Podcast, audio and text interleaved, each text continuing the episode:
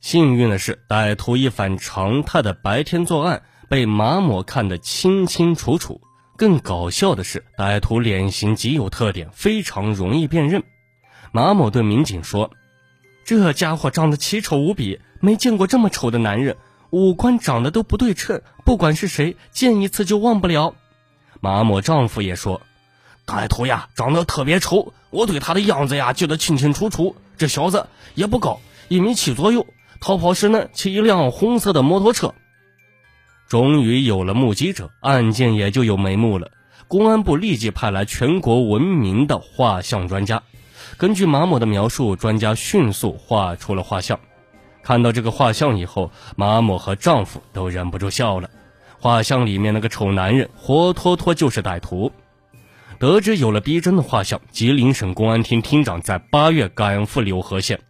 有了指纹和画像，又推测歹徒就在柳河县，工作可能和林场有关系。如果这样还不能破案，那还要怎么破呢？等歹徒来自首吗？厅长下达死命令，务必挨家挨户排查，找到画像上的嫌疑人。排查工作进行了2个月，柳河县的向阳林场保卫处也收到协查通报。接到模拟画像以后，保卫处长大吃一惊，这不是杨红军吗？杨红军是柳河县本地人，38岁，是县林场的伐木工人，已经干了20多年。杨红军长着一张怪异的脸，五官不对称，很多人见他一次就终身难忘。于是警方立即对杨红军进行调查，发现他有一辆红色摩托车，这就更符合嫌疑人的特征了。只是杨红军并没有前科，而根据说呀，他还是个怂人，经常被老婆当街臭骂，根本不像个杀人犯。得知嫌疑人可能是杨红军以后，10月吉林省公安厅厅长再次赶赴柳河县，督促尽快破案。这边当地警方费心费力，终于找到杨红军按过手印的一张欠条，提取到一枚指纹。经过和现场指纹对比，两者完全一致。显然杨红军是系列案件的罪魁祸首。在几天前发现警方在调查他，狡猾的杨红军已经不知去向。有人看见他骑摩托车逃到林场深处，警方立即部署抓捕行动，由公安厅副厅长亲自坐镇协调。11月11日，杨红军逃亡4天后被发现逃到了周边的森林中。在李副厅长的协调下，通化市、柳河县一共出动高达1000多名警察和联防队员，以及高达1万名群众进行大搜山。也许是自知逃出去也是饿死，杨红军在包围圈内束手就擒。让人惊讶的是，杨红军其实并不难抓。同公安部专家分析完全相同，杨红军确实在柳河镇居住。他的老婆在柳河镇开了一家小饭馆，平时杨红军就暂住在店里，在后面炒菜帮忙，很少出去前面招待客人。见过杨红军的人不多，但还是不少人知道他住在镇里，也是这里的常住人口。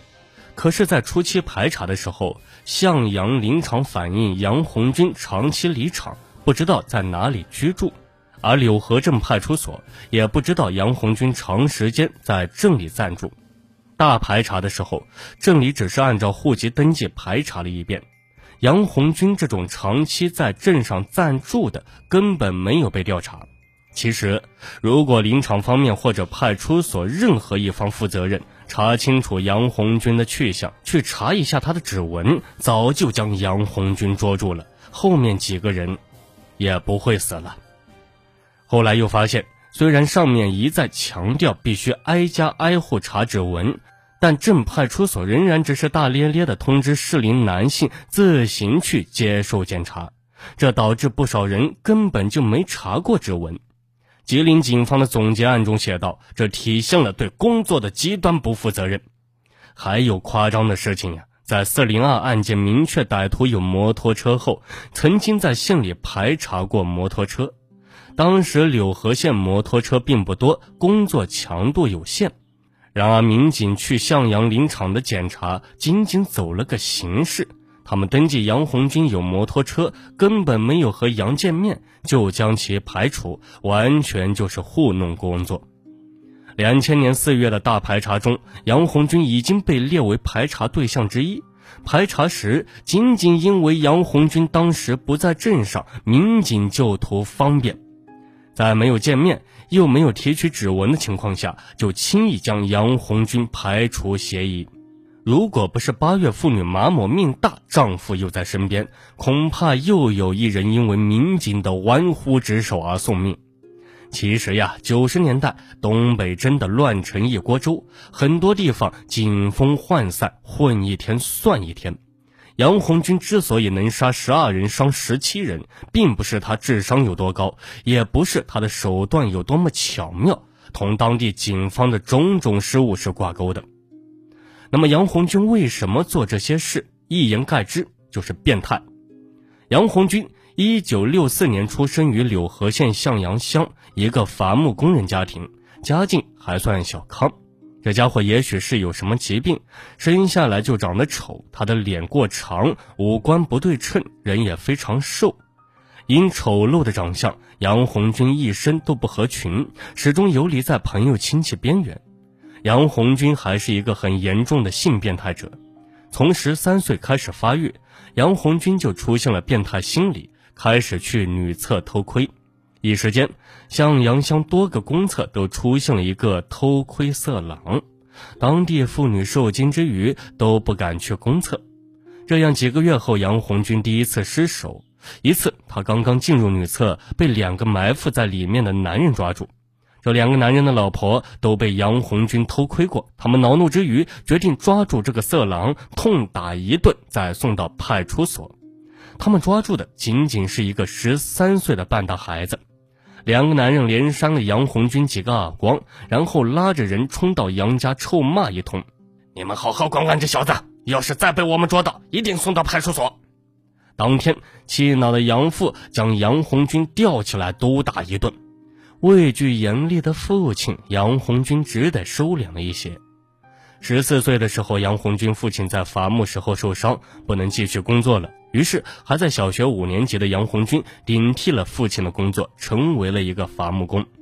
有意思的是，虽然杨红军只上到小学5年级，但工友们认为他非常聪明。杨红军的工友多年后回忆，这杨红军呀，是个聪明人，脑子灵活，学东西很快。就拿伐木来说，他干的比我们都好，每次都超额完成任务。他性格虽然孤僻，同工友关系还算可以吧，没什么矛盾。后来听说他在镇子上开了饭店，生意也挺红火。就我们林场职工来说呀，杨红军呀，应该是个奸子。也许是工作太累，又长期在深山老林居住，杨红军表面上没有在做那些缺德的事情。1986年22岁的杨红军与一位工友的女儿结了婚，有了正常的性生活。很快他生了一个儿子，一家3口倒也其乐融融。几年以后呀，杨红军就对妻子厌倦了。他觉得妻子虽然贤惠，但太死板，太迟钝，不够风骚。他开始在外面找乐子，开始看毛片，这在当年还是比较罕见的。随后看片也不能满足了，干脆去嫖妓。从1994年开始，杨红军频繁去嫖妓和勾引女人。他对伐木工作也没兴趣了，转而在柳河镇开了一家小饭店，又购买了一辆摩托车。在90年代，有一辆摩托车是很不容易的。杨红军后来说，之所以花这么多钱买车，就是用来勾引女人上床的。遗憾的是，杨红军长相奇丑，没有女人会上钩，只能通过嫖妓找女人。看来中国娱乐事业真是发达，94年小县城都有不少妓女了。到了95年，杨红军终于依靠摩托车和大把花钱勾搭上一个女青年。2人刚睡2次就被杨红军的妻子发现，妻子堵着女青年家门口骂了1次，吓得这个女人再也不敢和杨红军联络。杨红军深感恼怒，他花了这么多钱，却仅仅睡了2次，真是太吃亏了。他恼怒妻子，也恼怒女青年骗他的钱，开始仇恨女人。这段时间，杨红军频繁去嫖妓解闷。上得山多，终遇虎。一次，杨红军在临县梅河口市火车站嫖妓，一个妖艳性感的妓女和他谈好了价格30元。刚进屋脱了几件衣服，杨红军就被两个强壮的妇女持刀堵住。你他妈敢强奸我弟媳妇，赶快赔钱，不然整死你！杨红军明白这是仙人跳，也没办法。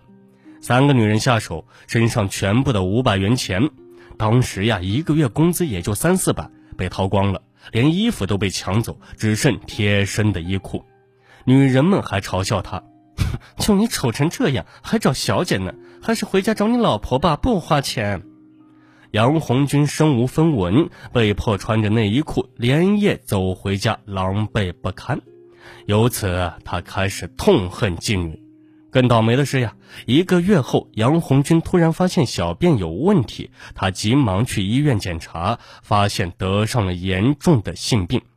妻子知道后和他大吵一架，从此2人分床睡，再也没同过床。95年底，杨红军发现妻子和一个年轻男人举止暧昧，怀疑有不正当关系。然而自己都有了性病，哪里有资格去抱怨妻子？杨红军只能忍气吞声，心里越来越憋屈。到了1996年1月27日，杨红军的性病治好一大半，好色的老毛病又来了。当晚他又去招妓，此时他一是狗改不了吃屎，二是想借机将性病传给妓女，以报复他们。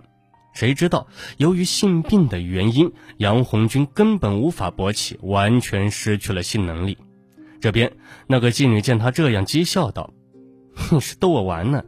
你这德性还搞这个，先去治治阳痿吧，钱可一分不能少给呀。杨红军又气又恨，越想越不服气。